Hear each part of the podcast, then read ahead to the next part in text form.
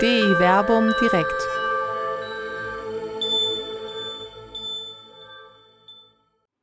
Der siebte und der erste Tag. Warum Christen am Sonntag und nicht am Schabbat feiern. Mit Dr. Till Magnus Steiner und Dr. Werner Kleine. Ja, schön, dass wir uns heute Abend wieder hier im Berliner Plätzchen treffen an einem Dienstag. Der Dienstag ist der dritte Tag der Woche. Das mag manchen heute erstaunen weil in unserer neuzeitlichen Gesellschaft äh, das Wochenende ja mit dem Sonntag quasi endet und der Montag als erster Wochentag gilt. Aber von alters her beginnt die Woche eigentlich mit dem Sonntag als ersten Wochentag. Und das soll auch das Thema heute Abend sein. Der erste Tag der Woche, der siebte Tag, vielleicht sogar der achte Tag. Wir wollen eine kleine Reise durch die Heilige Schrift machen. Wir, das sind äh, Dr. Till Magnus Steiner, in äh, Jerusalem. Ich begrüße dich herzlich. Du sitzt heute vor einer anderen Wand als sonst. Ich glaube, das ist so ein Übergangswohnheim, wo du sitzt, ne? Ich habe Exil bei meinen Schwiegereltern gesucht ah, Aufnahme. okay, ja. okay. Das heißt aber, ein neues Domizil ist in Sicht. Das kommt dann. Die nächste Aufnahme wird dann in der eigenen Wohnung Wird in der eigenen Wohnung sein, dann müssen wir uns an einen ganz neuen Hintergrund gewöhnen. Ähm, mein Name ist Werner Kleine von der katholischen Citykirche Wuppertal. Und wir werden eine diesmal eine etwas andere Reise durch die Heilige Schrift nehmen. Sonst haben wir immer größere Textblöcke gehabt, mit denen wir uns auseinandergesetzt haben. Heute wird es eher so ein, ich will nicht sagen Stückwerk geben, aber es wird heute eher einzelne Verse geben, die Auskunft über unser Thema geben. Äh, wir werden nicht ganz sklavisch an der Reihenfolge der Heiligen Schrift festhalten. Wir werden da schon ein ganz klein wenig hin und her springen. Aber diese Thematik über den ersten Tag der Woche oder den siebten Tag der Woche, also an welchem Tag soll der Mensch denn ruhen, soll er denn überhaupt ruhen, ist ja eine Frage, die in der Gegenwart immer wieder diskutiert wird. Man muss nur an die Frage der verkaufsoffenen Sonnentage denken, vielleicht aber sogar an die Frage, warum wir Christen eben nicht den Schabbat halten, obwohl wir doch aus dem Judentum herausgekommen sind. Äh, wir machen uns mal auf diese Reise durch die Heilige Schrift. Ich denke, wir beginnen gleich mit äh, dem Buch Genesis, es sei denn, dass du noch ein paar Worte zu Beginn einführend sprechen möchtest. Nein, wir gehen direkt rein und fangen vorne bei der Bibel an mit Genesis im zweiten Kapitel. Da sind wir noch in der ersten Schöpfung, im ersten Schöpfungsbericht. Und da würde ich dich bitten, die Verse 2 und 3 vorzulesen, wo es genau um diesen Ruhetag geht. Dann mache ich das doch mal, dann fange ich an. Am siebten Tag vollendete Gott das Werk, das er gemacht hatte, und er ruhte am siebten Tag, nachdem er sein ganzes Werk gemacht hatte. Und Gott segnete den siebten Tag und heiligte ihn, denn an ihm ruhte Gott, nachdem er das ganze Werk erschaffen hatte. Du hast es ja eben richtig gesagt, heute in Diskussion reden wir oft darum, ob es überhaupt einen Ruhetag braucht und ob nicht der Sonntag auch ein Tag zum Shoppen sein soll oder zum Arbeiten soll, sein soll. Und hier haben wir genau den Gegenentwurf warum ein Ruhetag wichtig ist. Weil es, und das ist das Besondere am Anfang dieses, äh, der Bibel, im Schöpfungsbericht, weil wir damit Gott nachahmen. Das ist ja das Besondere an diesem Ruhetag oder diesen, generell diesen Rhythmus, den wir haben. Wir haben einen Sieben-Tage-Rhythmus und der siebte Tag soll ein Ruhetag sein. Alle anderen Gegebenheiten, das Jahr und der Monat, das ist von der Natur vorgegeben. Dieser Sieben-Tage-Rhythmus ist im Endeffekt willkürlich. Wir könnten genauso nach einem 10-Tage-Rhythmus leben oder einem 12-Tage-Rhythmus. Es gäbe andere Möglichkeiten.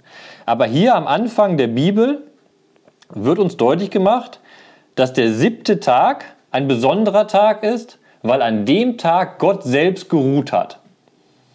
Und wie wir nachher sehen werden, das ist so ein bisschen schon mal vorgezeichnet, den Weg, den wir gehen werden, nachher zu den zehn Geboten, entwächst aus diesem Schöpfungsbericht und aus der Idee, dass am siebten Tage Gott selbst geruht hat, die Pflicht für die Israeliten, eben auch an diesem siebten Tag selbst zu ruhen. Das ist der berühmte Tag des Sabbats, den es im Judentum bis heute gibt. Hier kommt der Begriff des Sabbats noch nicht vor. So, und hier geht es nur um den Begriff der Ruhe. Und daher auch diese typischen Anknüpfungspunkte, die du in der Einleitung gesagt hast, die Christen haben ja auch einen Ruhetag. Aber bei uns ist der Ruhetag der Sonntag, der erste Tag der Woche und nicht der siebte Tag der Woche. Und das Spannende ist auch, wenn wir von Sonntag als Ruhetag reden, dann ist das keine biblische Vorschrift, weil, das sehen wir nachher noch ausführlicher, die Christen halten ja nicht den Sabbat. sondern den ersten Tag der Woche. Sondern das geht im Endeffekt zurück auf einen römischen Kaiser. Konstantin hat damals 321 festgelegt, dass der erste Tag, den wir in Deutschland Sonntag nennen, dass das der Tag der Ruhe ist, an dem wir uns bis heute halten im Endeffekt. Und genau damit diese Fragmente, mit denen ich jetzt reagiert habe auf diese ersten Verse aus Genesis, diese Fragmente zeigen schon, wo der ganze Weg hingehen wird. Also wir setzen uns auseinander mit der Frage, was ist ein Ruhetag? Warum halten wir einen Ruhetag? Warum halten wir als Christen eigentlich nicht den Sabbat, sondern eben gerade den ersten Tag der Woche? Und im Endeffekt wollen wir bei der ganzen Diskussion auch überlegen, wie kam es dazu, dass wir als Christen eben nicht mehr den Sabbat halten und noch einen Schritt zurück, wie kam es dazu überhaupt, dass der Sabbat gehalten werden soll? Interessant ist ja aber an dieser Stelle, du hast es kurz erwähnt, dass ja hier erstmal von der Ruhe Gottes geredet wird und dass Gott diesen Tag heiligt. Hier ist ja noch an dieser Stelle zumindest kein Gebot erkennbar, dass der Mensch in diese Heiligung hineintreten soll. Oder sehe ich das falsch? Nein, genau. Das, hier ist noch kein Gebot, sondern da ist erstmal das Vorbild gegeben. Das ist aber ganz deutlich nachher bei dem Dekalog, also bei den zehn Geboten, gibt er das Sabbatgebot und das schlägt den Bogen genau dahin zurück. Das werden wir dann nachher lesen. Ihr sollt den Sabbat halten, weil an dem Tag Gott geruht hat. Und das Wichtige ist eben gerade an dieser Stelle, die wir gerade gelesen haben, was ich eben gesagt habe, dieser Sieben-Tage-Rhythmus, den wir haben, ist kein natürlicher, sondern er ist ein religiöser. Und das ist ja das ist phänomenal interessant. Man muss überlegen, die ganze Welt lebt heute nach dem jüdischen Lebensrhythmus. Mehr oder minder. Wir haben eine Sieben-Tage-Woche. daran halten sich alle. Und das kommt eben aus dem Alten Testament. Und da ist richtig, da ist hier noch kein Gebot drin. Aber, was ich gerade gesagt hatte mit, hier wird die Grundlage gelegt, zu erklären, dass dieser Ruhetag, der siebte Tag, eine Imitatio Dei ist. Wenn ich an dem Tag ruhe, dann mache ich das, was Gott auch an diesem Tag macht oder gemacht hat in der Schöpfung. In der Schöpfung grundgelegt, und das ist das Absurde fürs, heute, fürs heutige Denken, in der Schöpfung grundgelegt, das sagt die Bibel hier, ist ein Tag, der unproduktiv ist. Ein Tag, wo es nicht um Gewinn geht, wo es nicht um Geschäfte machen geht, sondern ein Tag, wo es nur um Ruhe geht. Das heißt, äh, diese göttliche Dimension des Ruhens, ähm, aus deiner Sicht jetzt, weil du hast ja gerade auch gesagt, wir Christen halten den Schabbat äh, ja gar nicht. Geht uns da nicht etwas Wesentliches verloren? Ja, eindeutig. Das ist dieser Schabbat, das merke ich ja auch selbst hier als in Israel lebender. Du hast es eben vorhin schön gesagt, mit heute treffen wir uns hier am Dienstag. Das ist eigentlich der dritte Tag der Woche. In Israel auf Hebräisch, die ganze Woche ist durchnummeriert. Der erste Tag, Sonntag, ist Yom Rishon, der erste Tag. Der Montag ist Yom Sheni, der zweite Tag. Und so geht es die ganze Woche durch, bis auf Schabbat, der Samstag. Der hat den einzig allein einen eigenen Namen. Und das ist ja hier in der Genesis 2, äh, im zweiten Kapitel, in den Versen 2 bis 3, äh, etymologisch dargelegt. Etymologisch heißt Wortbedeutung her. Was bedeutet dieses Wort Sabbat denn überhaupt? Und da sagt das Buch Genesis, das kommt vom Ruhen.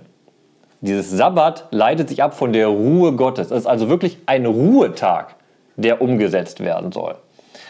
Und das ist vielleicht die zweite spannende Sache, wie wir auch dazu kommen, so ein bisschen zu denken, dass doch eigentlich der Sonntag der Ruhetag sein sollte. Ich habe ja eben schon auf Kaiser Konstantin verwiesen, aber etwas ganz Spannendes, auch gerade im deutschen Sprachraum, hat Martin Luther gemacht, als er seinen Katechismus nämlich geschrieben hat und da eben auf die zehn Gebote eingegangen ist hat er die zehn Gebote, wo er eigentlich steht, halte den Sabbattag oder gedenke des Sabbattags, hat er geschrieben, äh, ich habe es mir aufgeschrieben, Sekunde, er hat dann geschrieben, du sollst den Feiertag heiligen. Und damit hat er es eben ermöglicht, dass dieses Prinzip der Ruhe des Ruhetags christlicherseits rüber auf den Sonntag geschoben wurde. Aber das ist genau die Spannung. Der eigentliche Ruhetag von Gott gewollt, gemäß Genesis und im Judentum bis heute gehalten, ist der Sabbat. Das heißt hier in Israel, das muss man auch wissen, die Tage fangen ja an am Abend. Das heißt, Sabbat fängt Freitagabend an und geht bis Samstagabend. Das heißt, gerade hier in Jerusalem, wo wir wohnen, am Freitagabend, die Geschäfte sind zu, es gibt keine öffentlichen Verkehrsmittel. Das Schönste, was du machen kannst, ist am Samstagmorgen spazieren zu gehen. Du wirst kaum jemanden auf der Straße sehen, du wirst keine Autos sehen, alle Geschäfte sind zu. Das ganze Leben kommt zum Stillstand. Was ja übrigens Und auch. das ist ja, Entschuldigung, mach erst mal weiter. Nein, aber das ist auch etwas, was ich sehr, sehr wertschätze. Das haben wir natürlich auch in Deutschland mit dem Sonntag, wobei da natürlich viele Cafés gibt, die aufmachen. Aber diesen, dieses absolute, diese Ruhe einkehrend, auch, das muss man auch sagen, ist in Jerusalem nochmal religiöser, aber dieses Vorbereitend auf diese Ruhe, dieser Freitag, wo alle sich darauf vorbereiten, ruhig zu sein im Endeffekt, sich nur noch dem Tora-Studium zu widmen, zur Synagoge zu gehen, zur Familie zu gehen, das erzeugt im Endeffekt ein unglaubliches, da kommen wir nachher noch zu, ein Durchatmen. Und ich weiß nicht, das wird dir wahrscheinlich auch so ergangen sein, Werner. Ich weiß zum Beispiel bei meiner Doktorarbeit, die Schlussphase. Ich habe jeden Tag gearbeitet. Da gab es kein Wochenende, da gab es keinen Sonntag, da gab es keinen Ruhetag, sondern am Ende wird es immer hektisch. Ich habe durchgearbeitet. Und da ist mir nochmal deutlich geworden, wie dringend man so einen Ruhetag braucht. Und das ist nochmal, ich als Akademiker und auch du, wir können dann auf einem hohen Niveau jammern, ne? Aber stell dir Leute vor, Krankenpfleger, Krankenpflegerinnen, Ja, ja. Handwerker. Ja, die, du bist ja, du bist ja wenn von die, einem halben, wenn die keinen Ruhetag geworden. hätten, sondern sieben Tage durcharbeiten würden, das ist unmenschlich. Ja, ja. Aber du bist ja von einem halben Jahr Vater geworden. Man weiß ja als Vater oder Mutter, da hat man auch nie frei. Ne? Ist der siebte Tag ist da auch eine Illusion letzten Endes, ne? Äh, die Gottesruhe. Aber ich denke, das, äh, das ist ohnehin ein interessanter Gedanke, ähm, weil wir diese Bedeutungsverschiebung auf den Sonntag äh, mit dem, als Ruhetag haben, der ja biblisch begründet so einfach gar nicht ist. Man kann ja auch davon ausgehen, dass die frühen Christen da keinen Ruhetag in dem Sinne hatten weil die Gesellschaft gar nicht auf den Sonntag gepolt war. Es ist ja eben erst dann eine kaiserliche Weisung von Kaiser Konstantin 321 unter Karl dem Großen nochmal weiter entfaltet auf Anraten Alcuins durch Martin Luther hervorgeholt.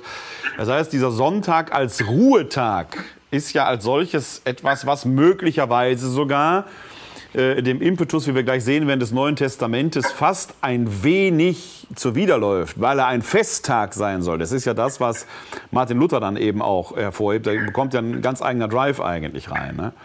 Ich habe äh, vor einigen Jahren mal hier mit dem Rabbi aus Wuppertal darüber diskutiert.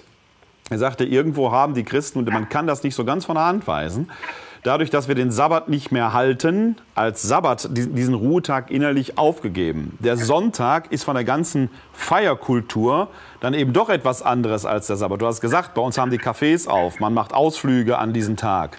Äh, äh, auch wenn man zu den Kirchgängern gehört, macht man doch nachmittags Verwandtenbesuch. Also, also eigentlich ein Tag mit viel Bewegung, mit viel Verlustigung eigentlich auch. Es ist nicht unbedingt der Tag der Muße und des zur Ruhenkommens, wie es der Schabbat ursprünglich sein sollte. Ja, ich, also ich erfahre das ja auch, wenn ich mit Freunden rede oder wenn Freunde hier zu Besuch sind und ihnen erkläre ich dann, also gelebtes Judentum, also Juden, die sich wirklich an die Tradition halten. Äh, und dann wird halt gelacht, wie so, über so, es gibt ja diese Vorschriften, dass ein Jude am Sabbat höchstens 100 Meter laufen darf. Er darf nichts tragen, er darf kein Feuer anmachen, er darf nichts produzieren. Das wirkt auf den ersten Blick natürlich ein bisschen lächerlich, kann man eingestehen. Aber es ist halt genau dieser Schutz dieses Ruhetages, dass man gar nicht in die Verlockung kommt, da aktiv zu werden. Es ist genau das, dieses im Endeffekt, dass der Mensch gezwungen wird, sich auszuruhen. So kannst du es auch sagen. Es ist ja gerade diese absolute Ruhe, die ja das Durchatmen ermöglicht. Das heißt, dieser Tag gehört dem Menschen. Das haben wir nachher bei, bei Jesus auch, der eben sagt, dass der Sabbat für den Menschen ist und nicht der Mensch für den Sabbat. Genau im Judentum, diese ganzen Vorschriften, die es um Sabbat geht, geht nicht darum, dass der Mensch dann an diesem Tag nur beschäftigt ist, diese Gebote einzuhalten, sondern diese Gebote sollen es ermöglichen, dass die Ruhe einkehrt. Es ist schön, dass du jetzt auf diesen Jesus-Satz zu sprechen kommst. Wir hätten ihn jetzt als Text gar nicht so gehabt, aber er ist natürlich trotzdem wichtig, weil man aus diesen Sätzen Jesu natürlich auch eine Schabbat-Kritik ableiten könnte, was sie nicht ist. Das Gegenteil ist der Fall.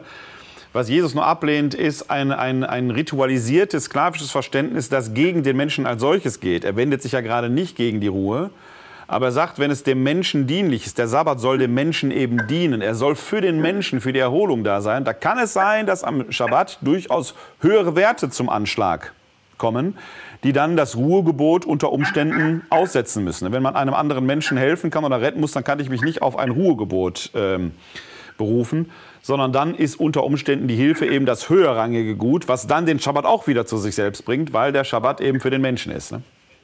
Und dieselben Diskussionen hast du ja auch im, im, Talmud, also in den alten rabbinischen Schriften. Da gibt es ja parallele Ausdrücke. ich glaube, im Talmud heißt es auch, der Sabbat wurde dem Menschen gegeben und der Mensch nicht dem Sabbat. Das ist genau die Idee. Ne?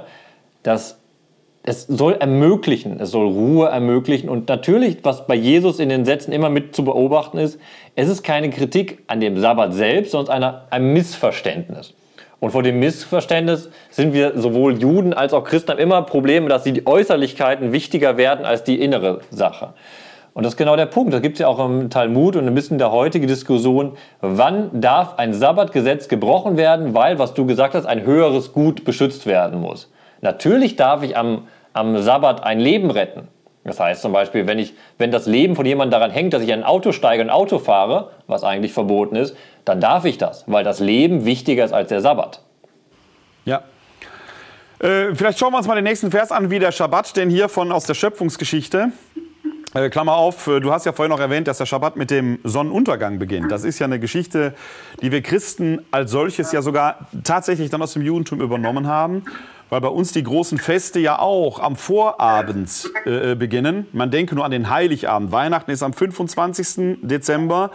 Der, mit dem Heiligabend, eigentlich mit dem Sonnenuntergang am 24. Dezember, beginnt das Fest. Ähnlich bei Nikolaus, ist am 6.12., der Nikolausabend ist der 5.12. St. Martin, 11.11., .11., der Martinsabend ist der 10.11. Also diese Idee, dass mit dem Sonnenuntergang der neue Tag anfängt, hat ja sogar in die Sonntagskultur mit den Vorabendmessen Einzug gehalten, äh, weil mit dem Sonnenuntergang dann eigentlich schon ja, der Sonntag entsprechend beginnt. Nach meinem Dafürhalten grundgelegt im Schöpfungsbericht, weil es dort ja schon bei der Erschaffung des ersten Tages heißt, es wurde Abend und es wurde Morgen, erster Tag. Das heißt, die Schöpfungsgeschichte legt uns hier die Lunte hin und sagt, es geht nicht um Mitternacht, es geht nicht um Sonnenaufgang, sondern Abend, Morgen, diese Einheit vom Abend her gedacht, bildet den ersten Tag. Hm. Vielleicht da noch kurz, ich mache einen kleinen Erstkurs, weil ich das eigentlich ganz nett finde und schön finde. Äh, wir haben ja von Konstantin gesprochen, dass der eben den ersten Tag der Woche als Ruhetag festgelegt hat, eben als Tag, wo in der römischen Kultur besonders die Sonne gefeiert wurde. Und das ist eigentlich ganz passend, wenn man es genau guckt, weil nach dem Schöpfungsbericht am ersten Tag wurde das Licht geschaffen, also die Sonne geschaffen. Das heißt, der Sonntag, diese Bezeichnung hält sich wunderbar an den ersten Schöpfungsbericht. Sowieso. Und die Sonne ist aus dem Dunkel heraus erschaffen worden. Da macht es natürlich auch Sinn, dass Abend und dann erst der Morgen, genau. der Tag, die Einheit des Tages bilden. Ne? Also ich denke, dass das auch etwas ist, was man als in der christlichen Kultur immer wieder zu bedenken äh, geben muss, weil in unserer westlichen Kultur ja äh, diese chronologische Idee einer Mitternacht als Tagesbeginn äh, geboren ja. ist, die aber sich liturgisch und theologisch sowohl im christlichen wie im jüdischen Kontext ebenso gar nicht widerspiegelt, sondern da ist der Sonnenuntergang. Hier in Wuppertal geht sie gerade unter. Das heißt, wir haben jetzt den vierten Tag der Woche. Wir beginnen den Mittwoch so gesehen. Ja, also der, äh, äh, dass das eine Idee ist, die unsere Feierkultur bis heute prägt. Ja, wir gehen in unserer Feierkultur, das, das bedenken wir oft zu wenig, durch die Dunkelheit hin zum Sonnenaufgang. Ja, das genau aber lass uns mal schauen, wie der, wie der Schabbat vom äh, göttlichen Ruhetag zu einem für die Menschen wurde. nee, das, andersrum gucken wir nämlich. Was wir jetzt machen, wir haben, ich habe ja gesagt, wir wollen jetzt Exodus äh, 23, Vers 12 und Exodus 34, Vers 21 gucken. Ja. Und da mache ich vielleicht eine kurze Vorbemerkung. Da geht es nicht darum, wie aus dem heiligen Sabbat der Tag für die Menschen wurde, sondern wir gehen da, und das ist jetzt historisch kritisch, was ja unser beide Anliegen ja. ist, auch die Frage nach, wo kommt denn diese Idee her, dass man einen Ruhetag einführt? Ja. Und da kommen, stoßen wir auf zwei Stellen, die sehr, sehr untheologisch sind. Im Endeffekt könnte das genauso ein Gewerkschaftler vor 2000 Jahren geschrieben haben. Gut, da gab es auch keine Gewerkschaften, aber die Idee, die steckt dahinter. Und ich will vielleicht historisch kritisch oder historisch da kurz ein paar Sätze zu sagen, weil nochmal, also ich finde es immer wieder faszinierend, darüber nachzudenken, dass diese Sieben-Tage-Woche sich bei uns durchgesetzt hat. Es gibt keine Logik dafür. Aber man kann natürlich gucken, im alten Orient damals, in der Zeit, wo dieses Alte Testament geschrieben wurde, was gab es da für Tagesrhythmen, für Wochenrhythmen, was gab es da für Monatsrhythmen. Ähm, und man muss auch immer wahrnehmen, dass gerade das Alte Testament natürlich auch immer im Dialog und im Kontra zur Umwelt geschrieben wurde. Und dieser Sieben-Tage-Rhythmus könnte zum Beispiel, ist alles Vermutung natürlich, aber ich will jetzt einfach ein paar Beispiele dafür nennen, könnte daraus entstanden sein, dass in Assyrien damals äh, es Unglückstage gab. Das hört sich nicht so an, als hätte das was mit Sabbat und Ruhe zu tun. Aber es, die Tage, es gab verschiedene Tage, das habe ich mir auch aufgeschrieben. Der siebte Tag, der 14. Tag, der 19. Tag, der 21. Tag und der 28. Tag des Monats galten als Unglückstage. Da sehen wir schon, da sind viele Siebenen drin. 7, 14, 21 und 28.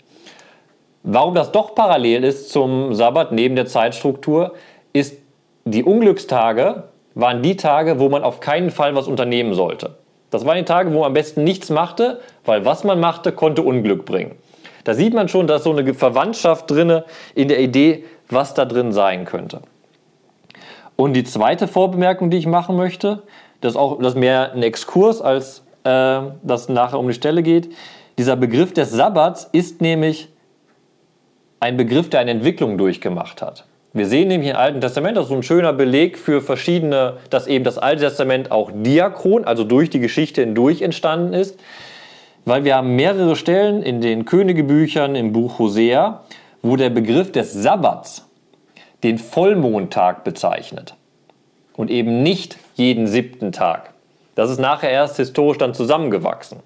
Und da kommt nämlich, da kommt nämlich auch die Worterklärung her, die wir noch nicht geleistet hatten. Ich hatte ja gesagt, bei Genesis 2 wird so gespielt mit dem Wort für ruhen auf Hebräisch, Sabbat. Der eigentliche Begriff, aber die Etymologie klappt nicht ganz. Ist auch nicht wichtig, warum. Aber der eigentliche Begriff kommt nämlich aus dem Akkadischen. Da wurde nämlich der Vollmondtag, der 15. Tag des Monats, als Sabbatum bezeichnet. Und da ist der Begriff herausgewachsen ins Hebräische für den Sabbat, für den Vollmondtag. Und der Begriff, dann Vollmondtag, war dann ein besonderer Tag, der gefeiert wurde. Und das ist dann nachher hineingewachsen in die Siebener Struktur, wo dann aus diesem Sabbat, diesem Feiertag und der Siebener Struktur der Sabbat als Ruhetag geworden ist. Und was wir jetzt lesen werden, ist genau, sind genau diese zwei Verse, wo ich glaube, nicht, wo ich nicht alleine das glaube, sondern was die historisch-kritische Forschung sagt, wo wir sehen, wo der Ruhetag hergekommen ist, bevor er zum Sabbat wurde, bevor er als Sabbat bezeichnet wurde. Und das sehen wir eben an diesen beiden Textstellen wunderbar, weil da geht es nicht um Theologie, da geht es nicht um die Schöpfung der Welt, sondern da geht es um Arbeitsrecht und warum ein Arbeiter ruhen muss. Da würde ich einfach vorschlagen, lies die beiden Textstellen nacheinander, also einmal Exodus 23, Vers 12 und einmal Exodus 34, 21. Okay. Äh, bevor ich das mache, ganz kleine Ergänzung zu deinem Exkurs. Es hat ja immer wieder Gesellschafts-, äh, gesellschaftliche Experimente gegeben, diesen Sieben-Tage-Rhythmus aufzubrechen. Äh, in der Sowjetunion, kurz nach der Oktoberrevolution, hat man eine Zehn-Tage-Woche versucht einzuführen, sicherlich auch in bewusster Abgrenzung äh, gegenüber äh, der christlichen Herkunftskultur oder der christlich-jüdischen Herkunftskultur.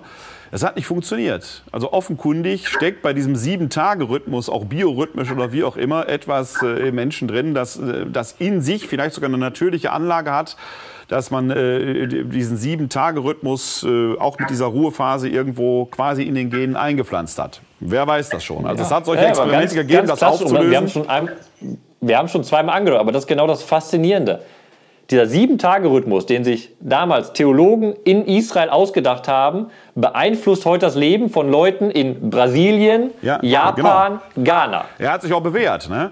Und ich sag mal, vielleicht sind auch so, so Geschichten wie, dass es damals sieben bekannte Planeten gab, dass da irgendwo eine Heiligung mit auch also eine kosmologische Dimension hat. Wer, wer weiß das? Es hat sich einfach im Laufe der Menschheitsgeschichte, man kann mittlerweile sagen, über Jahrtausende bewährt. Ne? Das ist da. Ich lese mal die beiden Stellen. Das war Exodus 23, 12 und und Exodus 34, 21. Alles klar, gut. Erst Exodus 23, 12. Da heißt es, sechs Tage kannst du deine Arbeit verrichten, am siebten Tag aber sollst du ruhen, damit dein Rind und dein Esel ausruhen und der Sohn deiner Sklavin und der Fremde zu Atem kommen. Und in Exodus 34, 21 heißt es, sechs Tage darfst du arbeiten, am siebten Tag sollst du ruhen, zur Zeit des Pflügens und des Erntens sollst du ruhen. Wir rollen das Feld von hinten auf.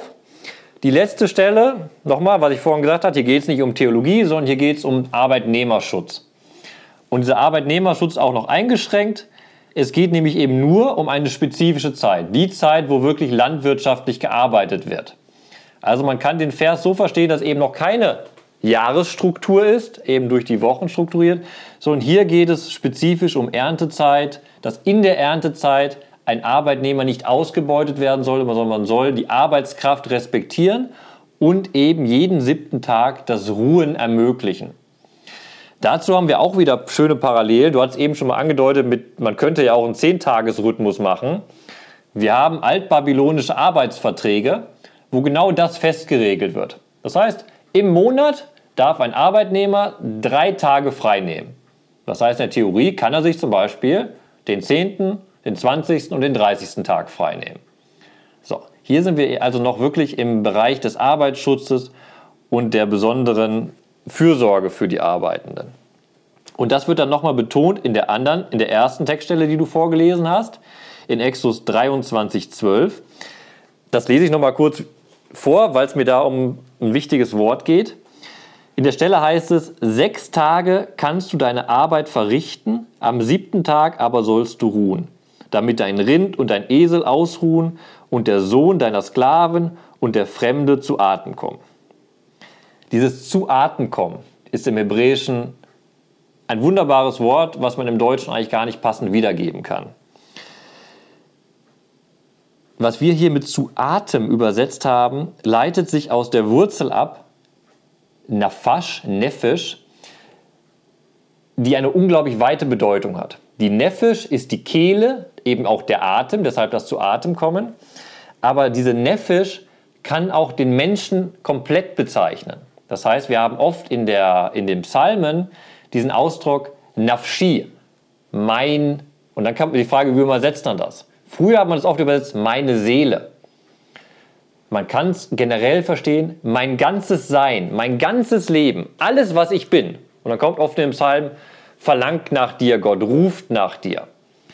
Und genau das ist im Endeffekt, es geht nicht nur ein zu Atem kommen, sondern zum Leben zu kommen. Leben ermöglichen im Endeffekt. Also dieser Ruherhythmus ermöglicht Leben. Und das ist das Grundprinzip, was ich sehr, sehr schön historisch als Nukleus, also als Kern dieser ganzen Sabbatbewegung sehe, der Sabbat, was wir gerade bei Jesus schon angedeutet haben, soll Leben ermöglichen. Die Ruhe ist nicht unproduktiv, sondern die Ruhe führt zum Leben und ermöglicht Leben. Und das ist da sehr, sehr schön in einem einzigen Wort angelegt. Und das alles nochmal, um das abzuschließen, nicht als theologische Begründung, sondern allein in der Fürsorge und Solidarität mit denen, die für die anderen arbeiten müssen. Ja. Das ist das eine. Das andere, was mir insbesondere an dem äh, Vers aus dem 23. Kapitel, 23, 12, auffällt, es erstreckt sich nicht nur auf die menschliche Ebene, sondern die Tiere, die auch der äh, Arbeit teilhaftig sind, werden mit hineingenommen, Rind und Esel. Und dieses zu Atem kommen äh, erinnert mich natürlich auch wieder irgendwo an den Schöpfungsbericht, wenn man daran denkt, das ist jetzt allerdings eher der zweite Schöpfungsbericht, dass Gott den Adam, diesen Lehmklumpen, ja ins Leben bringt, indem er seinen Atem in ihn einhaucht. Das ist ja so ein bisschen auch in der deutschen Übersetzung Psalm 104, sendest du deinen Geist aus, werden sie alle erschaffen, nimmst du ihnen den Atem, ich glaube, da steht auch im Hebräischen das Wort Nefesh, ne? äh, so schwinden sie dahin. Das heißt, der Atem auch als göttliches Lebensprinzip, fast als Wirkprinzip der Schöpfung, das heißt eine, im wahrsten Sinn des Wortes eine Rekreation im Sinne von Wiederherstellung der Schöpfungswirklichkeit, hätte ich beinahe gesagt. Das heißt, der, der Sabbat als siebter Tag wird damit tatsächlich zu einer Schwelle, in der etwas zum Abschluss kommt, etwas zur Ruhe kommt, aber aus dem heraus wieder Neues möglich wird, also neue Schöpfung möglich wird. Ja, das ist ja im Schöpfungsgericht genau das. Der Ruhetag ist der Abschluss der Schöpfung. Dadurch wird die Schöpfung erst vollbracht. Das ist ja auch das Schöne beim Aufbau. Die sieben Tage, die Schöpfung ist erst vollendet, wenn Gott ruht. Ja, also vollendet. Ziel. Man müsste jetzt fast die Frage stellen, ja, das, das ist jetzt so ein Gedanke, der mir gerade spontan kommt. Ist sie tatsächlich vollendet? Sie geht ja am nächsten Tag, ist ja wieder ein erster Tag der Woche. Also eigentlich geht es ja, geht's ja jetzt weiter. Also sie findet ja eigentlich kein Ende, die Schöpfung. Sonst wäre ja nach sieben Tagen Schluss gewesen. Das ist jetzt ein bisschen, ein bisschen. Äh, ja, aber das ist die Frage zwischen die Schöpfungsordnung, ne? die hergestellt wird, und die Schöpfung, die existiert. Ne? Ja, genau. Ja, in diesem das Sinne. Genau das, ja. Diese Ruhe ist das Prinzip. Das ist immer, immer sehr, sehr wichtig im Alten Testament. Der ganze Begriff der Weisheit, der geht ja um Ordnung. Und diese ganze ja. Ordnung der Welt zielt auf diese Ruhe. Ja. Das ist die Aussage des ersten Schöpfungsberichtes. Ja.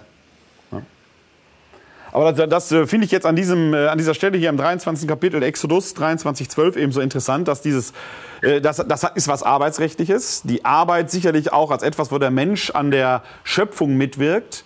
Aber eben nicht nur der Mensch, sondern es wird ja hier Mensch und Tier erwähnt in diesem Vers in 23,12 und tatsächlich dieses rekreative Element, also dieses Wiederherstellen des Schöpfungszustandes. Also in der, in, in der Ruhe liegt nicht nur die Kraft, sondern in der Ruhe liegt auch wieder dieser Keim, äh, ja, neuschöpferisch, werdig, äh, neuschöpferisch tätig werden zu können.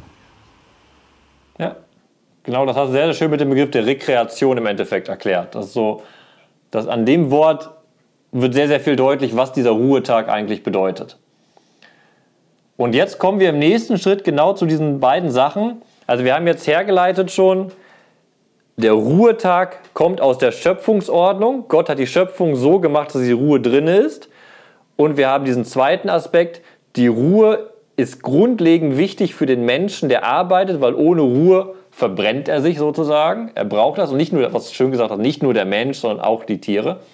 Und jetzt im nächsten Schritt gucken wir dann nämlich mal die zehn Gebote an. Die werden ja in zwei verschiedenen Fassungen überliefert, einmal im Buch Exodus und einmal im Buch Deuteronomium. Und genau da gibt es ja das Sabbatgebot. Und wir haben da beide Begründungen drin. Einmal wird es begründet aus der Schöpfung heraus und einmal wird es begründet aus der Idee, man kann nicht sieben Tage durcharbeiten. Auch hier lesen wir wieder beide hintereinander weg, korrekt? Ja? Würde ich vorschlagen. Also einmal Exodus 20, 9 bis 10. Da lautet es folgendermaßen. Sechs Tage darfst du schaffen und all deine Arbeit tun. Der siebte Tag ist ein Ruhetag, dem Herrn, deinem Gott geweiht. An ihm darfst du keine Arbeit tun, du und dein Sohn und deine Tochter, dein Sklave und deine Sklavin und dein Vieh und dein Fremder in deinen Toren. Jetzt musst du noch den nächsten Satz vorlesen. Das wollte ich gerade sagen, der gehört ja dazu, ne? Ja, denn in sechs, bis elf muss man eigentlich. Ja, denn in sechs Tagen hat der Herr Himmel, Erde und Meer gemacht und alles, was dazugehört. Am siebten Tag ruhte er. Darum hat der Herr den Sabbat gesegnet und ihn geheiligt. Und die dazugehörende Stelle aus dem Buch Deuteronomium umfasst das Kapitel 5, die Verse 12 bis 15. Genau. Die lauten folgendermaßen: Halte den Sabbat, halte ihn heilig, wie es dir der Herr, dein Gott, geboten hat. Sechs Tage darfst du schaffen und all deine Arbeit tun. Der siebte Tag ist ein Ruhetag, dem Herrn, deinem Gott, geweiht. An ihm darfst du keine Arbeit tun, du und dein Sohn und deine Tochter und dein Sklave und deine Sklavin und dein Rind und dein Esel und dein ganzes Vieh und dein Fremder in deinen Toren. Dein Sklave und deine Sklavin sollen sich ausruhen wie du. Gedenke, dass du Sklave warst im Land Ägypten und dass dich der Herr, dein Gott, mit starker Hand und ausgestrecktem Arm von dort herausgeführt hat. Darum hat es dir der Herr, dein Gott, geboten, den Sabbat zu begehen. Genau. In beiden Stellen haben wir das, was wir auch in den anderen beiden Gesetzen in Exodus gerade gelesen haben. Der Sabbat dient zum Schutz sowohl der Tiere als auch der Menschen. Das ist gleich. Was besonders hier nochmal drin ist, das hatten wir äh, in dem Exodus 23, Vers 12 auch schon erwähnt. es gilt nicht nur für die Israeliten und für die Tiere, sondern es gilt auch für die Fremden, die in Israel wohnen. Und hier wird etwas Bemerkenswertes interessant oder etwas Bemerkenswertes können wir beobachten, was für uns interessant wird. Genau dieses, was wir eingangs gefragt haben. Wieso halten wir als Christen den Sabbat nicht? Der steht doch in den zehn Geboten. Und die zehn Gebote sind vielleicht der wichtigste Text im Alten Testament. Es gibt kein anderes Gesetz, was dem Volk von Gott direkt verkündet wird. Hier spricht Gott direkt zu seinem Volk, was es von seinem Volk will. Aber, und das müssen wir uns immer wieder vor Augen führen, wenn wir als Christen diese zehn Gebote lesen, Israel ist angesprochen. Der, Dekalog fängt ja gerade mit der Vorstellung an, ich bin der Herr, der euch aus Ägypten herausgeführt hat. Er hat das Volk Israel herausgeführt. Also diese Rederichtung wendet sich vor allem erstmal an Israel. Und das merken wir sehr, sehr deutlich im Buch Deuteronomium in der Fassung, weil da wird der Sabbat nicht wie im Buch Exodus wieder hergeleitet aus der Schöpfungsordnung, also generell, dass die Schöpfungsordnung für alle Menschen, sondern man soll den Sabbat halten als Erinnerung an den Exodus, aus dem Auszug aus Ägypten.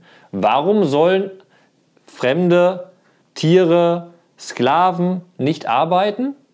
Weil die Israeliten sich erinnern sollen, dass sie selbst Sklaven waren in Ägypten und daraus sozusagen eine Geschichtserinnerung entstehen sollen, wie wichtig diese Ruhe ist.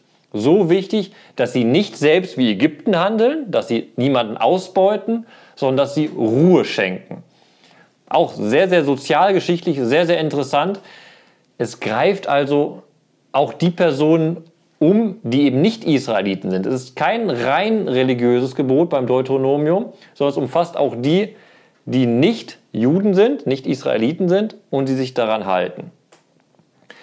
Ähm, und jetzt haben wir nochmal zurück zu den beiden Punkten, die wir haben. Dieses einmal aus der Schöpfung heraus und einmal aus dem Exodus heraus. Und damit haben wir zwei faszinierende Sachen, die wir auch, glaube ich, bei der Religionsbeobachtung immer haben. Das ist einmal die Schöpfungsordnung, das, was ich aus der Natur erfahren kann, wie die Welt geregelt ist, was ich durch Wahrnehmung wahrnehmen kann und das, was in der Geschichte passiert, das Geschichtswirken. Geschichtswirken wird hier beim Deuteronomium betont. Im Endeffekt werden die Israeliten da nicht in die Schöpfung zurückgewiesen, sondern wer sind sie? Sie sind die Israeliten, die unter Mose aus Ägypten herausgeführt sind. Sie waren die Sklaven. Und deshalb sollen sie anders sein als die anderen Menschen. Und hier, sie sollen anders sein als die anderen Menschen, indem sie den anderen Menschen Ruhe schenken. Äh, und dann haben wir genau zwei Sachen, die wichtig sind bis heute im Sabbat. Einmal dieser Schöpfungsordnung zu entsprechen, aber auch sich selbst zu vergewissern, was bedeutet im Judentum meine jüdische Identität. Nicht umsonst ist Sabbat ja auch der Tag, wo zur Synagoge gegangen wird, wo die Torah gelesen wird. Und da gibt es eine sehr, sehr schöne Erzählung aus dem Talmud, glaube ich, oder aus der späteren Literatur, wo die Frage gestellt wird, was denn Gott am Sabbat macht. Und dann wird berichtet, dass Gott das macht, was auch sein Volk macht. Er studiert die Tora.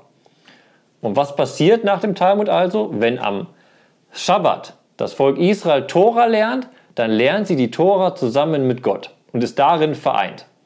Findet also im Tora-Studium die Ruhe.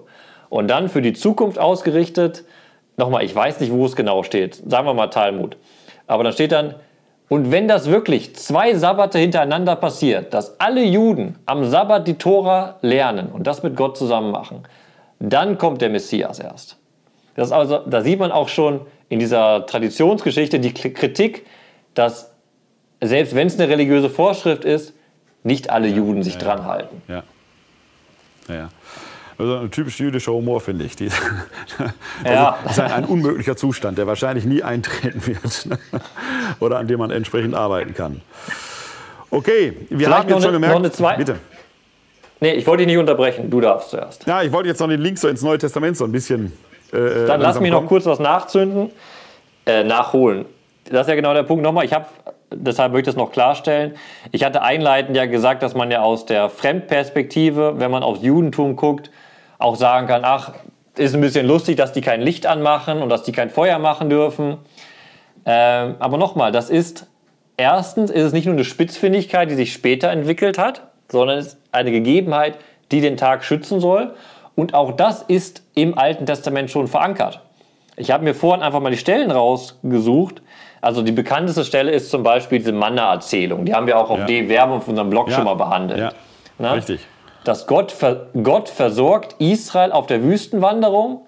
Jeden Tag lässt er Manna auf den Boden fallen, außer am Sabbat.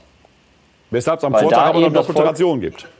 Genau, am Freitag gibt es die doppelte Ration. Aber es ist genau ein Beispiel für, am Samstag sollen die Israeliten nicht rausgehen, sammeln, arbeiten, sondern sie haben das schon, was sie brauchen, sondern sollen an dem Tag ruhen für Gott. Und das ist eine Erzählung, aber wir haben auch viele Gesetze, die eben sagen, ich gucke auf den Zettel hier, man darf an dem Tag kein Holz sammeln. Numeri 1532. Man darf kein Feuer anzünden. Exodus 35, Vers 3. Äh, man darf keine Lasten tragen. Jeremia 17, 21 folgende. Man darf keinen Handel treiben. Nehemia 13, 15 folgende. Und, auch sehr interessant, im Buch Levitikus wird bereits festgeschrieben, dass der Sabbat, das ist Kapitel 23, Vers 3, Tag der heiligen Versammlung ist. Das könnte man christlich wieder deuten. Tag der heiligen Versammlung ist der Sonntag, weil wir da zur Messe ja. gehen. Für den Juden ist der Tag der heiligen Versammlung das besondere Gebet am Sabbat. Bei den Muslimen heißt der Freitag. Die Muslime machen das ähnlich. Du hast vorhin gesagt, dass die Juden die Tage ja durchzählen. 1, 2, 3, 4. Ist in der arabischen Sprache ähnlich. Das, äh, die heißen auch 1, 2, 3, 4, also äh, Yom el-Wahid, Yom el-Itnen und so weiter. Außer der Freitag, weil der Freitag, der Tag der Versammlung, der heißt dann irgendwie Yom el-Jamea oder so ähnlich. Also Tag der Versammlung auch. Man hat also auch im Islam eine ähnliche Konnotation. Die sprachliche Heraushebung, das Besondere ja, dieses ja, genau, Tages markiert. Genau. Äh, und noch zwei Punkte, die ich dann noch ergänzen wollte, und dann können wir gerne, äh, oder ich sage drei Punkte, die ich ergänzen möchte. Und dann gehen wir ins Neue Testament. Erstens, noch diese Bedeutung des Sabbats hervorzuheben. Ne, das, wie wichtig das ist, das haben wir auch in, im christlichen Alten Testament wunderbar in den Buchern der, Büchern der Makkabäer niedergeschrieben. Weil da wird nämlich genau das Problem, Makkabäer-Aufstand richtet sich ja gerade gegen den Hellenismus, ein Kampf für die Reinheit des Tempels. Und da wird berichtet, dass die Makkabäer sich weigerten, am Sabbat zu kämpfen. Und sie sind lieber dafür gestorben, als den Sabbat dadurch zu entheiligen, dass sie kämpfen. Einfach eine, eine, das ist, ein, ich glaube, eine sehr, sehr deutlich machende Stelle, um zu sagen, welche Dramatik der Sabbat und welche Bedeutung der Sabbat auch haben kann. Dass, ich, dass die Makkabäer nach der Erzählung bereit waren, eher für den Sabbat und für ihren Gott zu sterben, als den Tag zu entheiligen, indem sie Blut vergießen. Das eine Punkt. Zweiten Punkt, den man auch darauf hinweisen muss, das Alte Testament ist natürlich auch immer ein schwieriges Buch in Bezug auf die Todesstrafe, weil die immer wieder gefordert wird für verschiedene Gehen. Und das gilt eben auch äh, für, die, für den Sabbat. Exodus 31, 15, da heißt es, sechs Tage darf man arbeiten, der siebte Tag aber ist Sabbat, heilige Ruhe für den Herrn. Jeder, der am Sabbat arbeitet, hat den Tod verdient. Auch wieder diese klare Abgrenzung sagen, haltet den Sabbat ein. Und jetzt noch den letzten Bogen und damit machen wir im Endeffekt den also mein letzter dritter Punkt, da machen wir den Bogen im Endeffekt auch zum Neuen Testament und der Frage, warum halten wir Christen den Sabbat nicht oder sollten wir ihn halten? Es gibt auch in den Propheten die Tendenz, den Sabbat wieder zu erweitern. Wir hatten es ja im Dekalog drin, dass zum Beispiel die Fremdlinge, die Fremden, die in Israel wohnen, auch den Sabbat halten sollen. Und dann jetzt die letzte alttestamentliche Bibelstelle, die ich kurz zitieren will.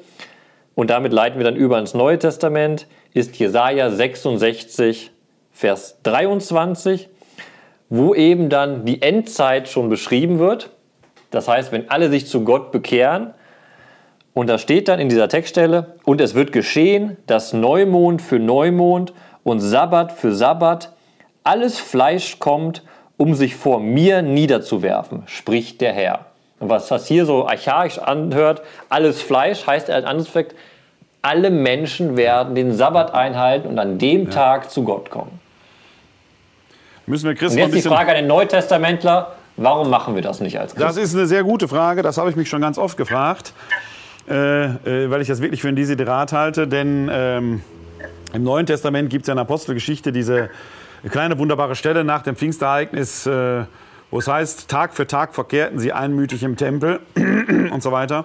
Woran man so ein bisschen aber auch daraus schließen kann, dass die ersten Christen die jüdischen Regeln schlicht und ergreifend nur eingehalten haben, weil sie Juden waren. Also das, ich denke, dass die, die ganz normal auch den Schabbat gehalten werden, gehalten haben werden und dann zusätzlich den ersten Tag der Woche nochmal besonders äh, gefeiert haben als Auferstehungstag. Aber ich denke, dass man die äh, Schabbatruhe auch ähm, in, in, dem, in der Keimzelle des christlichen Glaubens, Tod und Auferstehung Jesu Christi, dass sie da eine ganz wichtige Rolle spielt. Da gehe ich gleich ganz kurz drauf ein.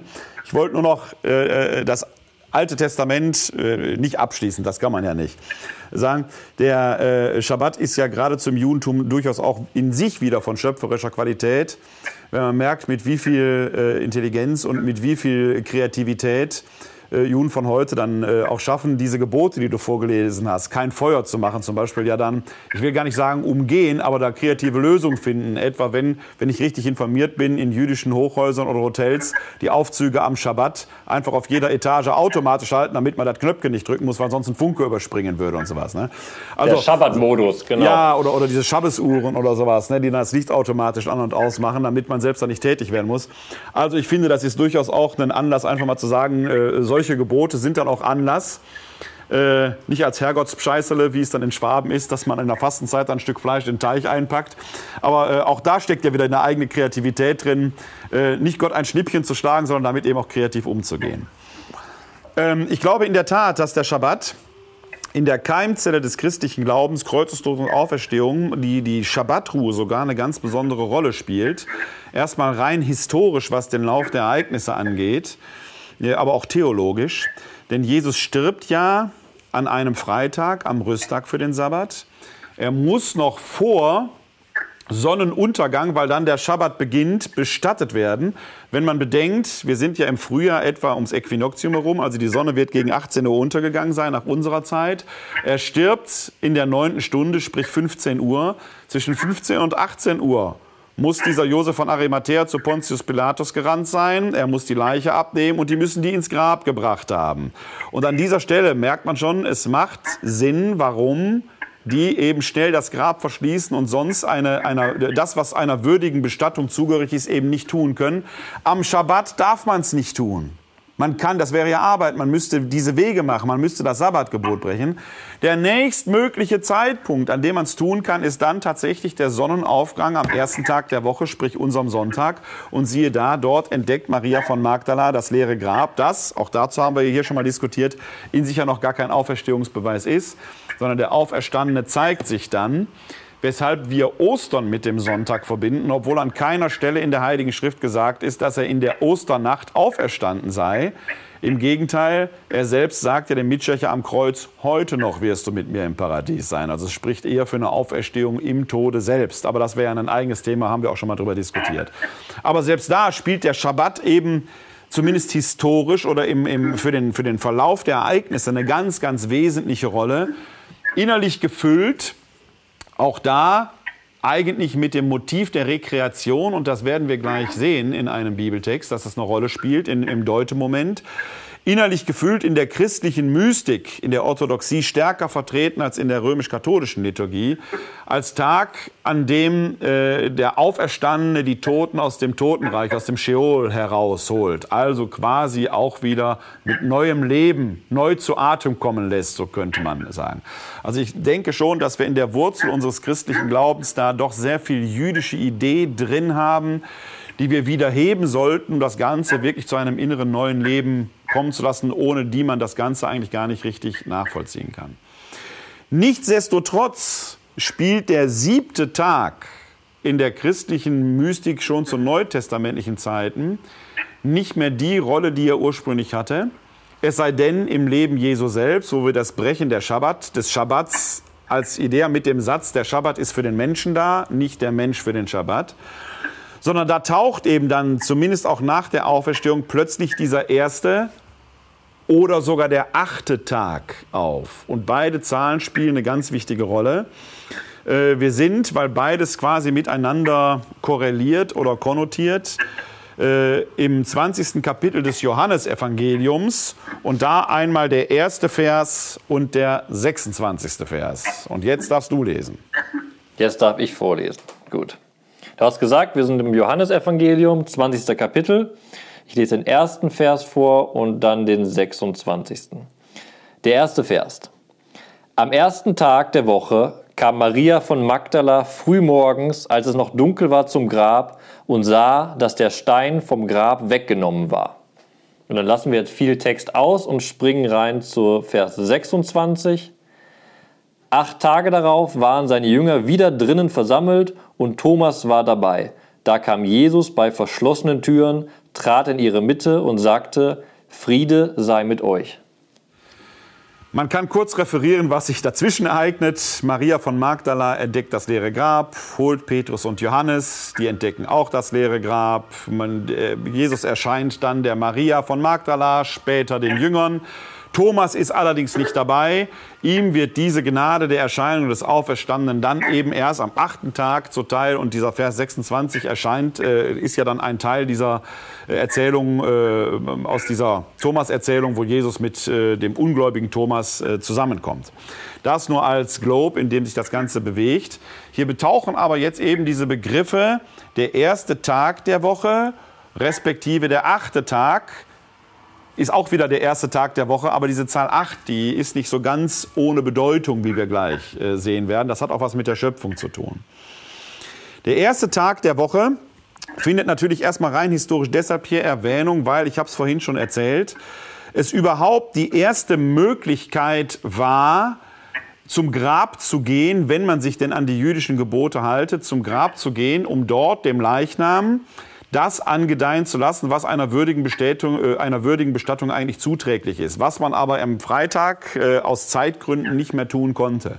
Das ist ja dann auch im Johannesevangelium sehr entfaltet. Man will eben kommen mit wohlriechenden Salben und so weiter, wobei das da schon bei der Beerdigung angedeutet wird. Aber in den anderen Evangelien spielt das eine Rolle, dass man mit Salben kommen will. Man will den Leichnam vielleicht noch mal waschen, man will ihn herrichten.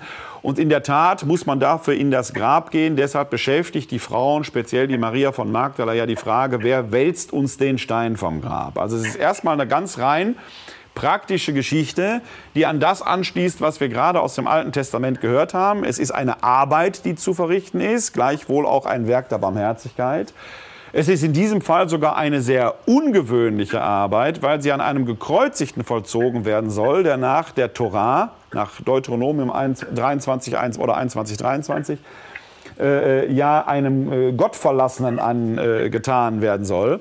Also hier soll eine Arbeit verrichtet werden, die am Sabbat schlicht und ergreifend nicht möglich war. Der Text spiegelt also erstmal die historischen Umstände wider, dass man das am Schabbat nicht machen konnte. Und man nutzt die erstbeste Gelegenheit am ersten Tag der Woche mit Sonnenaufgang. Es ist erstmal eine rein, ganz rein äh, historische Gegebenheit, die so nicht anders gewesen sein kann. Die aber dann im Christentum äh, ja geradezu von symbolischer Bedeutung ist. Wir haben ja hier auch schon mal über diesen äh, Auferstehungsbericht aus dem Johannesevangelium diskutiert, diese doppelte Umkehr, die die Maria ja äh, vollziehen muss.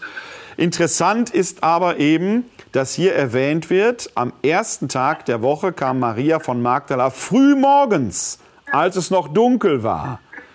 Wir denken nochmal an diese Genesis-Geschichte, es ward Abend, es ward Morgen. Also es ist noch nicht so, dass die Sonne aufgeht, aber sie wird gleich aufgehen. Und hier kommt schon diese äh, mit den Auferstehungsberichten verbundene Schöpfungsmystik hinein, dass die Auferstehung tatsächlich als neue Schöpfung gedeutet wird. Und da möchte ich an dieser Stelle einen kleinen Sprung nach vorne machen äh, in den Texten, dass wir uns jetzt einmal 2 Korinther Kapitel 5 Vers 17 so als Exkurs einschieben. 2 Korinther Kapitel 5 Vers 17. Sekunde, ich blättere. 2 Korinther 5 Vers 17. Ja. Dann lese ich ihm einmal 2 Korinther 5, Vers 17 vor. Wenn also jemand in Christus ist, dann ist er eine neue Schöpfung. Das Alte ist vergangen, siehe, Neues ist geworden. Und dieser Satz, da steht im Griechischen die keine, äh, also erstmal keine Ktisis, die neue Schöpfung, und es gibt später dann auch die keine Diatheke, also das Alte Testament, das Neue Testament, diese, dieses manchmal verhängnisvolle Wechselspiel zwischen alt und neu hat ja hier im zweiten Korintherbrief seine theologische Wurzel, über die man diskutieren muss, über die man diskutieren kann. Sie hat aber ihr Denken da drin, dass die Auferstehung Christi als Neuschöpfung verstanden wird. Und jetzt muss man sich klar machen, dass ja dieses Erleben der, Neu der, der Auferstehung in sich eine intellektuelle Herausforderung bedeutet, weil Tote nach unserer Erfahrung solche Dinge einfach nicht machen, dass ein Grab wieder leer ist und der erscheint plötzlich wieder. Ja, man könnte höchstens einen Geist erschauen. All das finden wir auch im Neuen Testament, dass sie sich erschrecken, weil sie sehen, es ist ein Gespenst, bis sie die Realität dessen erkennen und so weiter und so weiter. Das wird ja in den Auferstehungsberichten wiedergespiegelt.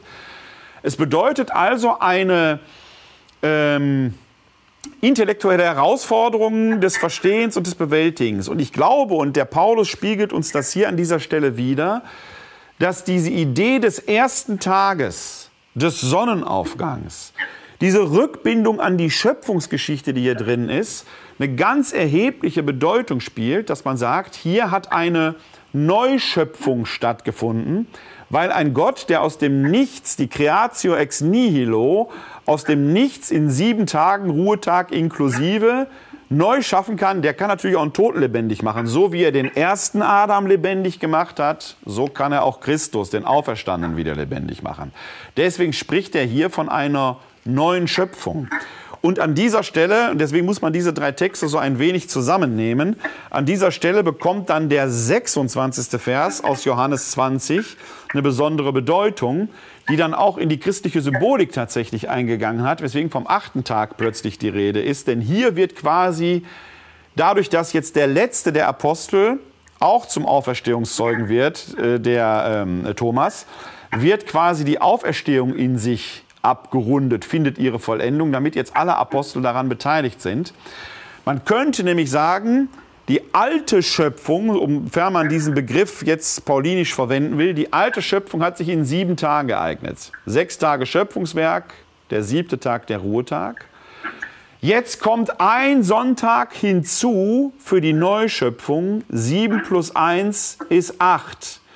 Und diese Zahl 8 spielt in der christlichen Symbolik eine ganz erhebliche Rolle, wenn wir daran denken, dass Tauf- und Weihwasserbecken häufig achteckig sind.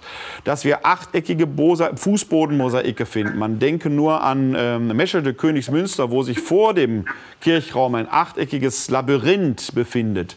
Äh, die Basen der Säulen, die im Eingangsbereich vieler Kirchen einen achteckigen Grundriss aufweisen. Alles so kleine versteckte Symbole die von der Auferstehungsidee getragen sind, dass zu den sieben Tagen der, ich sag jetzt mal, alten Schöpfung, die wir gerade hatten, mit dem Schabbat als Gipfelpunkt, jetzt der neue Tag, ein zusätzlicher Tag der Neuschöpfung hinzukommt.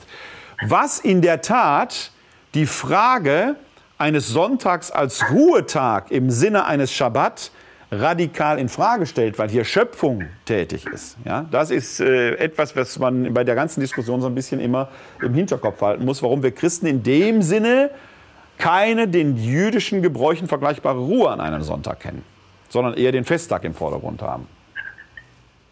Genau, das wird sehr, sehr deutlich. Du hast ja dir bewusst Johannes äh, Kapitel 20, Vers 1 ausgesucht. Man kann das, das ist ja parallel in den Evangelien erzählt, glaube, wenn man, das habe ich eben nachgeblättert, wenn man dann noch einen Blick auf das Markus-Evangelium wirft, Kapitel 16, Vers 1, da wird nochmal deutlicher, dass genau das ist. Der Ruhetag ist vorbei und das Fleißigsein, das Emsigsein beginnt wieder. Ich, Sekunde, ich lese es einfach mal ganz kurz vor. Äh, Markus Kapitel 16, Vers 1. Als der Sabbat vorüber war, kauften Maria aus Magdala, Maria, die Mutter des Jakobus und Salome wohlriechende Öle, um damit zum Grab zu gehen und Jesus zu salben. Und dann der nächste Vers. Am ersten Tag der Woche kamen sie in aller Frühe zum Grab, als eben die Sonne aufging. Hier haben wir genau, vielleicht auch historisch erklärt, der Sabbat ist vorbei, also die Möglichkeit, das, das Salböl und alles, was man braucht, um den Leichnam zu versorgen, zu kaufen. Aber Gräber waren in der damaligen Zeit außerhalb der Stadt. Das heißt, man geht nachts nicht, vor allem die Frauen gehen nachts nicht aus der Stadt heraus, ist zu gefährlich. Und das heißt, sie warten, und das ist jetzt der Unterschied, den du eben schön deutlich gemacht hast zwischen Johannes und Markus. Hier warten sie, bis Licht ist, weil sie sich dann raustrauen können, um dahin zu gehen. Und Johannes deutet, also bei Markus haben wir da schon sehr diese Emsigkeit, die einsetzt, sobald der Sabbat vorbei ist, alle Vorbereitungen werden gemacht und sobald das Licht da ist, gehen sie hin.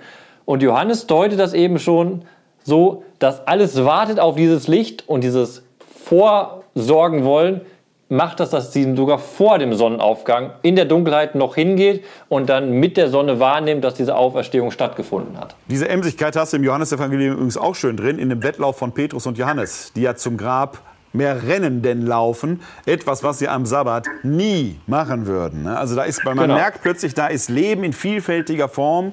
Äh, das ist Arbeit, das ist Anstrengung, da ist ganz viel plötzlich drin, was eigentlich eben dann auch mit dem Nachsabbattag, sprich unserem Sonntag, dem ersten Tag der Woche, dann wieder verbunden ist. Ne? Das ist etwas, was ich glaube ich, was man äh, in der ganzen Diskussion durchaus auch immer wieder bedenken muss, äh, dass der Sonntag in dem Sinne in der christlichen Diktion nie ein Ruhetag war, wohl ein Festtag. Das kann man sehr schön sehen, wenn wir einen kleinen Schritt machen in die, ähm, in zum Beispiel, also in der Apostelgeschichte könnte man das einigen Tagen sehen, aber wir nehmen jetzt mal äh, wieder einen Paulusbrief, und zwar den ersten Korintherbrief, Kapitel 16. Und da äh, genügt der Vers 2, damit wir den Zusammenhang haben, können wir aber die Verse 1 bis äh, 3 äh, im Zusammenhang lesen. Sekunde. 1 bis 3, 1. Korinther, Kapitel 16. Was die Geldsammlung für die Heiligen angeht, sollt auch ihr euch an das halten, was ich für die Gemeinden in Galatien angeordnet habe. Jeder soll immer am ersten Tag der Woche etwas zurücklegen und so zusammensparen, was er kann. Dann sind keine Sammlungen mehr nötig, wenn ich komme. Nach meiner Ankunft werde ich eure, eure Vertrauensleute mit Briefen nach Jerusalem schicken, damit sie eure Liebesgabe überbringen. Kurz zum historischen Hintergrund, was hier passiert. Herr Paulus hatte auf dem sogenannten Apostelkonzil, auf dem die Frage der Heidenmission erörtert wurde, äh, nachdem man gesagt hatte, ja, okay, es äh, können Heiden getauft werden, ohne dass man sie vorher beschneidet, sprich zu Juden macht. Äh, als Gegenleistung oder Teil dieser Vereinbarung war, dass in den von Paulus gegründeten Gemeinden eine Geldsammlung, sogenannte Jerusalemer Kollekte, für die Heiligen in Jerusalem, sprich für die Urgemeinde veranstaltet werden soll. Äh, gerade in Korinth eine höchst konfliktive Geschichte, wie man aus dem zweiten Korintherbrief äh, erkennen kann. Äh, und jetzt kommt der Paulus, also kündigt seine Ankunft an, um diese Geldsammlung in, äh, entgegenzunehmen. Und jetzt empfiehlt der hier quasi ein Verfahren, äh, würde man heute ähnlich machen, dass man quasi immer in kleinen Beträgen etwas zurücklegt, damit man nicht auf einmal eine große Summe zu zahlen hat. Klammer auf, übrigens geht unser Kollektenwesen, das bei uns in unseren sonntäglichen Eucharistiefeiern auch kollektiert wird, hier drauf zurück. Wir sammeln zwar nicht für die Armen in Jerusalem, sonst wärst du ein reicher Mann, sondern für, sondern für andere Projekte. Äh, aber die hat hier quasi ihren Anklang. Aber ich habe jetzt schon in die Lunte gelegt. Warum der erste Tag der Woche? Weil sich da die Gemeinde zum Gottesdienst trifft. Der erste Tag der Woche, man sieht es auch in der Apostelgeschichte, ist der Tag, wo man zum Brotbrechen, wir würden heute Eucharistiefeier sagen, aber wo man zum Brotbrechen zusammenkam. Der erste Korintherbrief ist in den Anfang der 50er Jahre geschrieben worden. Jesus stirbt Anfang der 30er Jahre. Da liegen 20 Jahre dazwischen. Und es ist ja nicht, dass Paulus hier empfiehlt, damit anzufangen, sondern er greift auf eine real existierende Praxis zurück, die ja auch in der Apostel, nach der Apostelgeschichte schon in der Urgemeinde gepflegt wurde. Wir wissen also, man hat diesen ersten Tag der Woche als Tag der Auferstehung von frühester Zeit an als Festtag begangen, obwohl der nie Ruhetag war damals. Die Christen haben sich also mitten im Trubel des Lebens getroffen, ähm, um dort Gottesdienst zu feiern. Interessant wäre der Frage nachzugehen, man kann das nicht so ganz eindeutig klären, zu welcher Uhrzeit haben die sich getroffen. Das ist jetzt ein bisschen mit Augenzwinkern gesagt. Denn den Auferstehungsberichten nach müsste es in der Morgenstunde gewesen sein, um die Auferstehung zu feiern. Jesus hat aber ein Abendmahl gestiftet. Und mein verstorbener Professor für Kirchengeschichte, Willi Gerlings, Gott hab ihn selig, leider schon verstorben, pflegt immer zu sagen, Jesus hat ein Abendmahl gestiftet und kein Frühstück. Und damit plädiert er immer für späte Gottesdienstzeiten. Das jetzt nochmal mit äh, einem zwinkernden Auge da gesagt. Für uns wichtig, die haben sich am ersten Tag der Woche getroffen um damit eben diesen Auferstehungstag zu begehen, obwohl es damals gesellschaftlich mit Sicherheit kein freier Tag war. Trotzdem traf da sich die Gemeinde, um der Auferstehung halt äh, die Auferstehung zu vergegenwärtigen. Ja, das ist ja auch meine Erfahrung ist persönlich, wäre das ja genau das. Wenn ich sonntags hier zur Kirche gehe, dann gehe ich am ersten Werktag zur Kirche. Das heißt, ich habe meinen Bus, alle um mich herum gehen zur Arbeit, meine Frau ist in der Arbeit, ich gehe zur Kirche. Also ich nehme mir an dem Werktag diese Ruhe, um an diesem Brotbrechen teilzunehmen. Das ist genau dann auch noch eine andere Erfahrung von was Sonntag ist im Endeffekt. Es ist ein in, im Emsigsein, im, im Arbeiten eigentlich, sich Ruhe nehmen für den Gottesdienst. Die Ruhe ist nicht gegeben, sondern ich muss sie mir nehmen für diese Zeit. Es ist etwas, was ich hier in der Diskussion bei uns, wenn um Ladenschluss, Öffnungszeiten oder auch Sonntag, Sonnt, äh, verkaufsoffene Sonntage und so weiter diskutiert wird, egal wie man dazu steht, und der Sonntag ist ein hohes Gut, gerade weil wir den Schabbat nicht mehr haben in unserer Kultur, ähm, ist es etwas, wo Christen in sich ein Zeichen setzen können, äh, wo sie sagen können, es wird ja niemand gezwungen, in die Innenstädte zu gehen, sondern dann im Trubel diesen Sonntag zu äh, feiern und zu heiligen. Ähm, gerade weil es eine urchristliche Erfahrung ist, mitten in, in, in der Geschäftigkeit der Welt seine eigene Zäsur zu setzen, seine eigene Unterbrechung zu setzen und damit vielleicht sogar zum Unterbrecher zu werden, um damit wieder auf das eigentliche aufmerksam zu machen. Ja, das ist ein wichtiger Punkt. Ich glaube, das ist genau der Punkt. Was wir deutlich gemacht haben in der Abendveranstaltung hier, ist, der Sonntag ist eigentlich kein Ruhetag. Der Sonntag ist ein emsiger Tag, wenn wir die Auferstehungsgeschichten angucken. Es ist aber vor allem der Tag christlicherseits für die Liturgie, das Brotbrechen, die Erinnerung an die Auferstehung, das Abendmahl. Das ist ein religiös definierter Tag in, im Alltag im Endeffekt. Und ich habe eben nochmal nachgeblättert, wir hatten ja auch darüber gesprochen, äh, warum die Christen im Endeffekt nicht mehr äh, Sabbat halten. Und wir haben im Kolosserbrief in Kapitel 2, Vers 16 den schönen Satz, darum soll euch niemand verurteilen wegen Speise und Trank oder wegen eines Festes, ob Neumond oder Sabbat. Ne, haben wir, das ist aus einer Zeit natürlich noch entstanden, wo wir gemischte genau. äh, Gemeinden hatten. Also nicht Protestanten, Katholisch, sondern Nein. Juden, Christen und Heidenchristen. Genau. Das heißt, genau. die Juden haben weiter ihren Sabbat gehalten als Christen. Genau. genau. Und das ist der zweite Punkt, den ich glaube ich, den wir hoffentlich deutlich gemacht haben. Wenn wir den Dekalog angucken, dieses Sabbatgebot, dieses Gebot, Ruhe zu halten, ist an die Israeliten gerichtet. Das kann man sagen, das ist auch ein Grund, warum wir Christen uns nicht daran halten. Wir sind nicht die Nachfolger vom Volk Israel. Das Volk Israel existiert weiter und Gott hat dem Volk Israel diese zehn Gebote gehalten. Wir haben sie aber in unsere Bibel aufgenommen als Grundstein für unseren kompletten Glauben. Und wir können gerade aus den Gesetzen, die wir heute gelesen haben, vor allem Exodus 23, 12 und Exodus 34, 21 auch verstehen, auch wenn man nicht zum Volk Israel gehört, man braucht diesen einen Ruhetag. Es ist ein fundamentales Recht des Menschen nach dem Alten Testament in der Schöpfung angelegt, dass der Mensch diesen Ruhetag braucht. Als Christen können wir jetzt sagen, das muss nicht der Sonntag sein.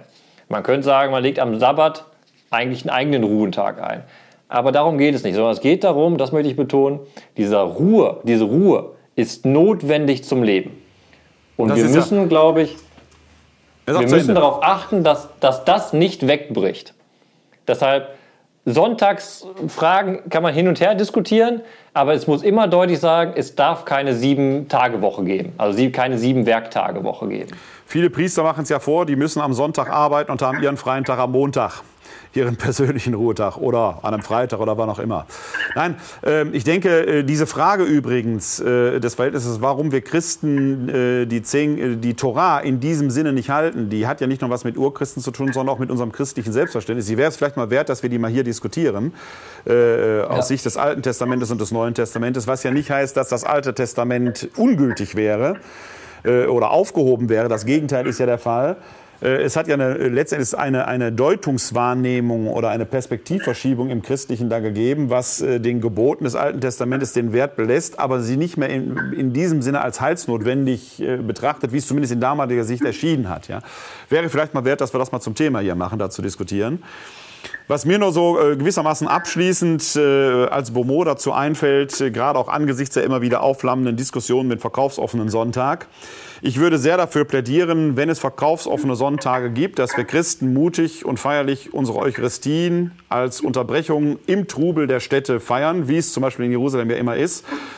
Aber man sollte, um dem Schabbatgebot dann doch äh, Genüge zu tun, wenn es den verkaufsoffenen Sonntag gibt, einen verkaufsfreien Schabbat halten, um uns auch an unsere jüdischen Wurzeln wieder zu erinnern. Ich glaube, das könnte sehr zur Befriedung der Diskussion und übrigens vielleicht auch äh, zum Dialog mit unseren jüdischen Geschwistern beitragen, die ja hier in Deutschland ihren Schabbat mitten im Trubel unserer Kultur halten müssen.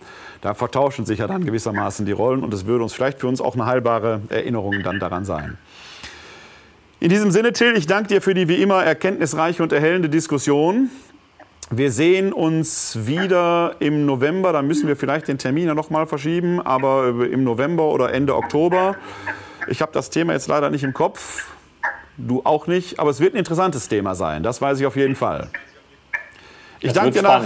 Es bleibt Vielen Dank spannend. nach Jerusalem. Ich danke allen, die zugeschaut haben, hier in Wuppertal live im Berliner Plätzchen äh, und vielleicht auch live auf Facebook oder es sich später anschauen. In diesem Sinne, kommen Sie gut durch die Nacht. Schönen Schabbat und feierlichen Sonntag. Bis dahin.